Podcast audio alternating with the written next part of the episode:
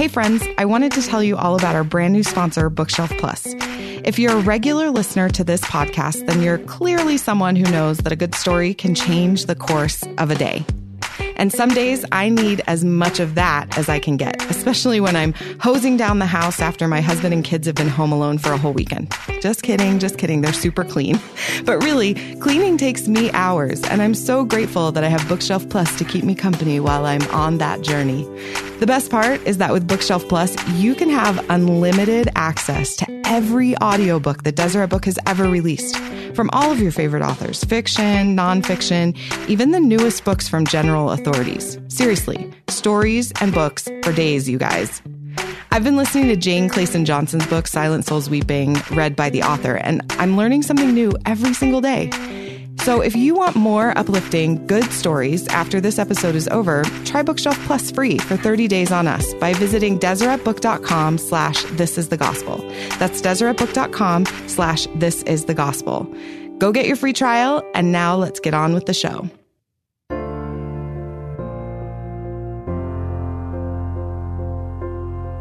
Welcome to This is the Gospel, an LDS Living podcast where we feature real stories from real people who are practicing and living their faith every day. I'm your host, KaRyn Lay. I think one of the hardest things about being a human being is the work of figuring out how to hear and understand when God is speaking to us. So many of the stories that we've shared on this podcast seem to revolve around that theme, directly or indirectly. What does it look like when God is talking to us as individuals? Well, today we're taking that theme just a little bit further as we explore those times when it actually feels like God isn't speaking to us at all. We have one story from Calee who admits to feeling a lack of God's presence in her life during a difficult divorce, and what that silence meant to her in a pivotal moment of her faith when his voice came back loud and clear. Calee is a singer songwriter with several popular music videos that play an important role in this story. Here's Calee. I feel like I'm floating through my life a lot. You know, God likes to keep things very mysterious, very nebulous, right? And so I'm kind of like floating through my life, and every now and then I'll get these.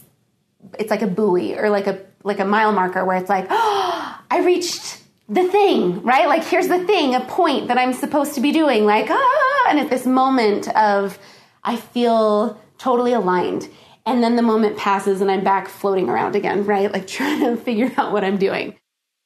So, I didn't get married the first time until I was almost 30, which in Mormon years is like 745 years, right? The conversion table, it's it's old and people start thinking that you're super weird and you start thinking like i, I want to have kids and i want to have a family like why isn't this happening? So i had dated so much all through my 20s and um, i had seen my sister go through a divorce which was like horrifying to me just to watch you know that marriage crumble and so i was so freaked out of marriage and i I just wanted to make sure that I was doing everything right, you know? And so I wanted to make sure that I, that all of the checklist and that there was enough time.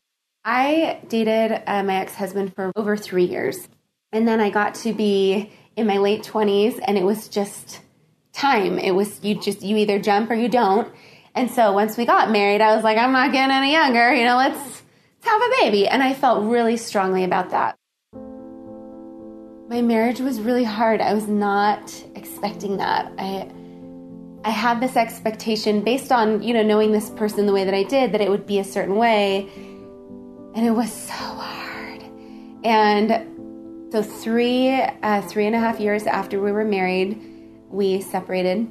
And then it was uh, several months after that that we decided to divorce. And that was that was a very isolated time for me it's really difficult to know um, what you should and shouldn't talk about and who you can and you know should not confide in at church or even in your own families. My divorce was final before like anyone even knew outside of my immediate family that we were even separated. Like no one even knew because it was i i was so private about the whole thing you know what do you do? Like you you keep yourself from getting support but you also kind of insulate yourself and protect yourself from judgment or whatever. That's kind of what i was worried about is people not understanding. I just I needed um, to protect myself, and so I had been so alone, not really opening up about anything. And then you go into divorce, which is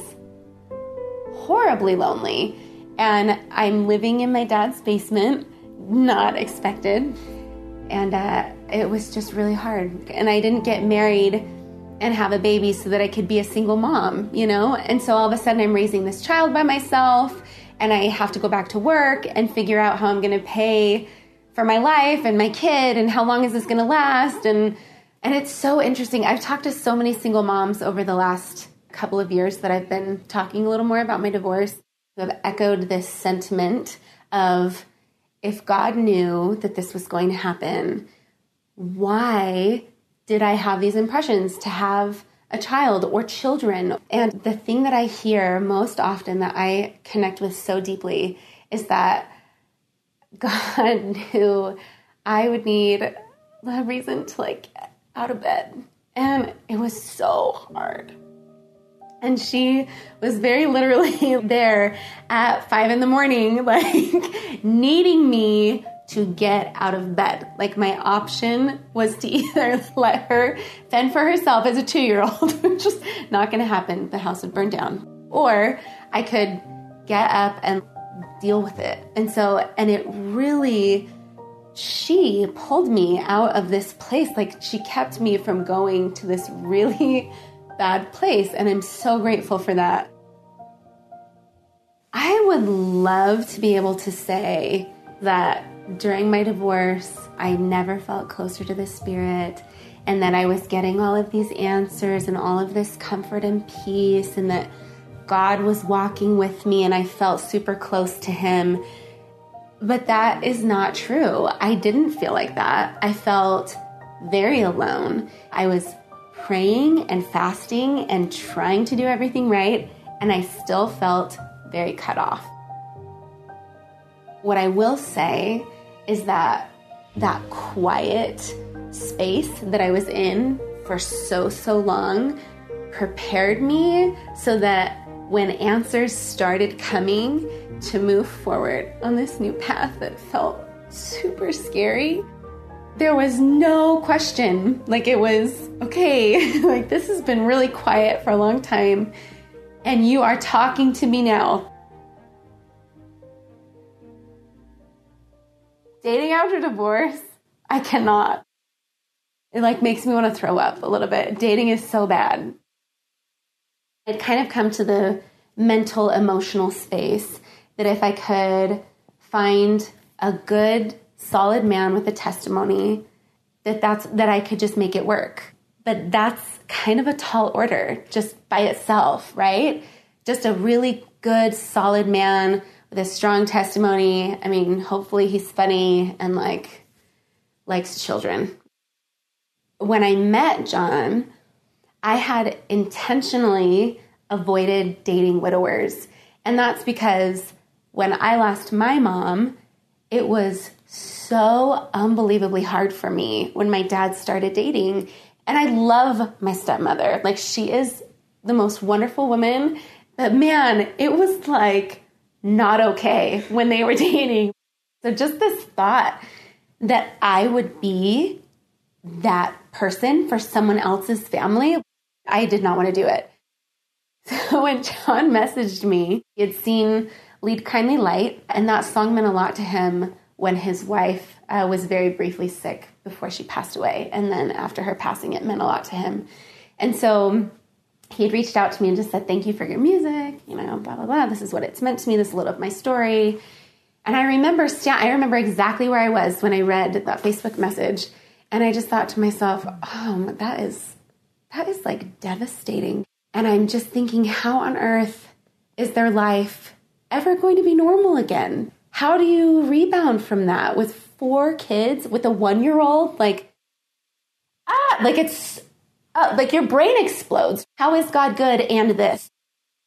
We started talking, and it took me like a whole day before I realized we're talking. Like it's nonstop, just back and forth. And he's so easy to talk to, and he's so charming and funny. And it's just, I mean, easy is the word. It was zero effort, just so effortless. And he asked me out, and I was like, no. Like, are you crazy? like, go out with you? Like, no. But instead, I was like, okay. And so we went out, and I told him, like, okay, listen, listen, at this point, like, I'm not trying to be a single mom. I want to get married. I want to, like, move out of this because dating, like I've said, is the worst. And so I was dating a lot. So he asked me, when can I take you out? And I was like, the only time I have, like in the next three weeks, because I'm traveling and I'm performing and I have dates. So Monday and it's Sunday night, right? And he's like, okay. okay. So Monday, we go out and I'm thinking to myself, this guy's just gonna be a chump, right? Like there's no way he's catfishing me, something. But he was so great. It was like, it was the kind of first date that when people tell me about, I'm like, you're so full of it. Like that's not real. What you're telling me is not true. And and it was it was so great. And by the end of it, he was like, What are you doing tomorrow night? And I was like, I have a date. And he was like, Cancel it. And I was like, No. And he was like, No, seriously, like why don't go out with anyone else. Like, just go out with me. And I was like, I'm, you haven't been doing this very long, obviously, John. Okay, this is not the way this works. Like, this is, we're, slow down. And so I did. I went out on all my other dates that week. I went out with like four different dudes that week. And then on Friday night, and John, he had come down like for lunches. He was like, let me come down. I'm like, you live an hour away. You have kids and a job. Like, are you just quitting your life? What is happening? Anyways, on Friday, I was finally like, this, oh, this is ridiculous. Like, who am I kidding? I don't want to go out with these other guys and I'm wasting their time and that's rude.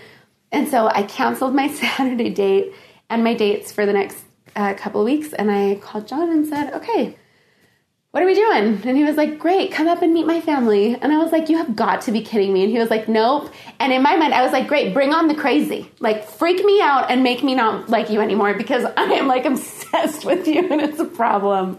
And so, yeah, I went up, I, I met his brothers and their wives and their kids. And like, we all hung out that weekend.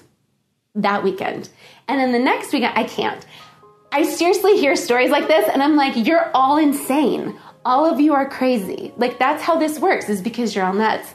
But we're the same kind of crazy and it is like magical. But can I tell you how many times during those first few months that I was like, I have to stop talking to you. Like, I don't I don't believe in this. Do you know what I mean? Like, I don't believe this kind of story. I don't think it's wise to date quickly. I have a very hard and fast date for a year rule. All of my rules were broken like fairly immediately.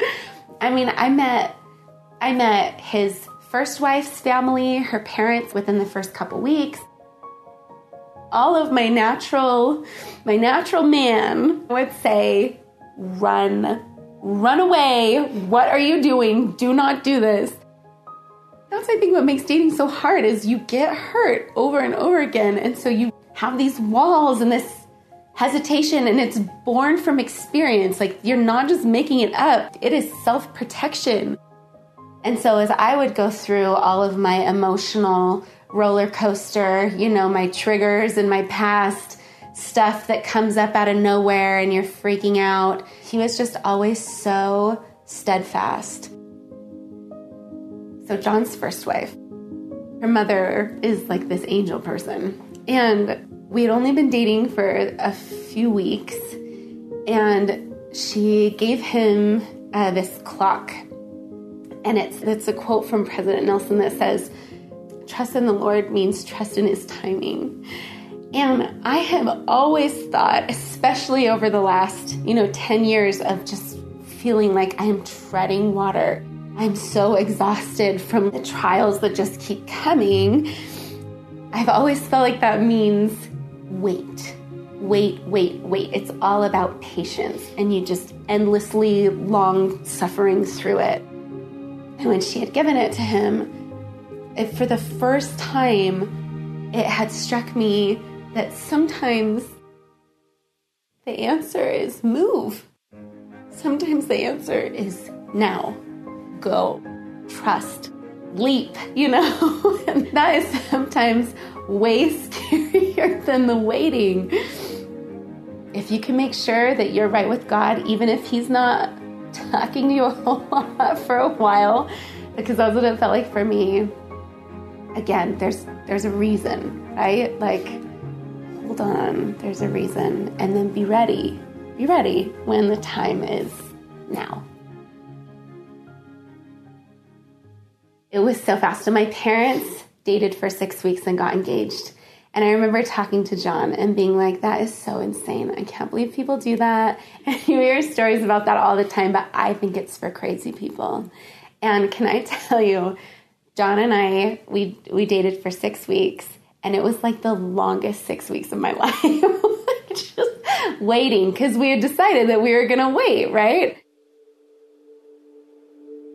and we got engaged on the banks of the Mississippi River in Nauvoo. Is at the end of what used to be called the Trail of Tears because it was the path that the saints took out of Nauvoo as they left on this big exodus. And President Gordon. Hinckley changed it, changed the name to the Trail of Hope. Hope has been such a big word for us in our relationship and in our family because there are lots of moving pieces, right? Like lots of kids and lots of feelings and grief and blending and all kinds of things happening. For all intents and purposes, I feel like should be really hard. Like it, with all the blending and things, like you would think, and with all of the families, we have three families that are very intimately involved in all of the workings of all of this. You'd think there would just be, it would be harder, you know? but it's not. And I just feel so certain, so settled on the fact that I've reached another moment, another mile marker along the way. That it's like, okay, you're moving in the right direction. You know, I left you out there for a little bit, but we're here, we're good. Having felt so stuck for so long, it is like a breath of fresh air. And people will say things like, oh my goodness, isn't it so hard to go from one to five overnight or whatever else? And and yeah, I mean logistically, yeah, that's hard, and there are all kinds of things that are hard about it. But I think again, feeling so strongly, this is where God needs me to be. It is like breathing. It is after being underwater. I'm starting to see a real pattern in the way that God deals with me in my life. And so if God continues to work with me the way that He has in the past, then I'm going to head into a space where I am wandering, you know, and like not sure what's going on and trials. And I want to be able to remember what this feels like so that as I'm waiting, even if it takes a long, long time, I can hold on.